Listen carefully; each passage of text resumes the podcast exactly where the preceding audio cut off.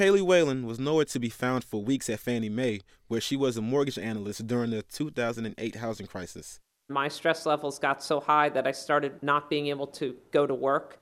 Intense cramps, acid reflux, and temporary paralysis, all part of a rare gastrointestinal condition that has been in Kaylee's family for generations. So bad, it forced her to make a difficult choice. This led to my actually having to leave the company and lose my job. By the age of 27, she tried a wide range of medications available to soothe the symptoms. Prevacid, Prilosec, Dexilant, Kapidex, Pepto-Bismol, Mylanta, you name it, any kind of over-the-counter or prescription medication. Except marijuana.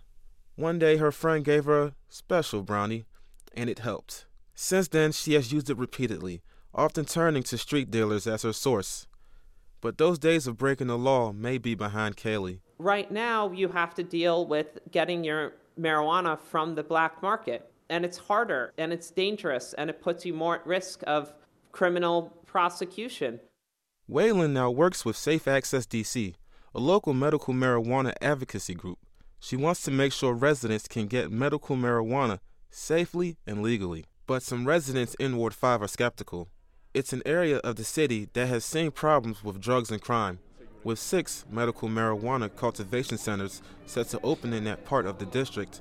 Residents are concerned the grow houses will bring more crime with them. Amanda Bronax, a community leader in Ward 5, is worried. The main issue is that Ward 5 is not a dumping ground.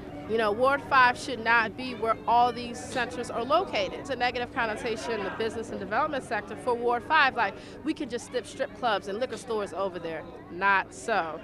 Dan Riffle, a medical marijuana policy analyst, understands why cultivators would choose Ward 5 as a location. There's only so many places in the city that are at least 300 feet away from any school, and a lot of that space is in Ward 5. It's also the place where there's the most commercial real estate at, a, at an accessible value.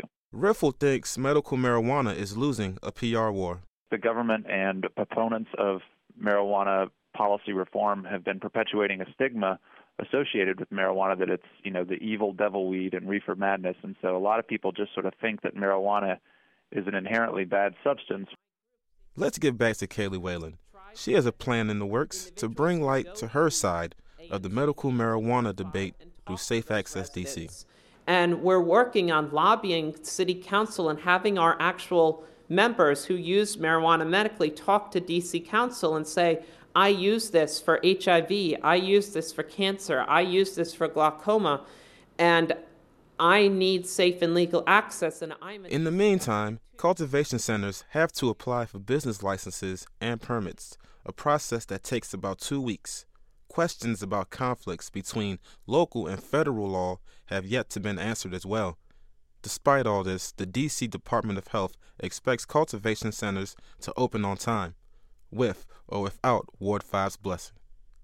Reporting for NPR Intern Edition, I'm Sam Collins.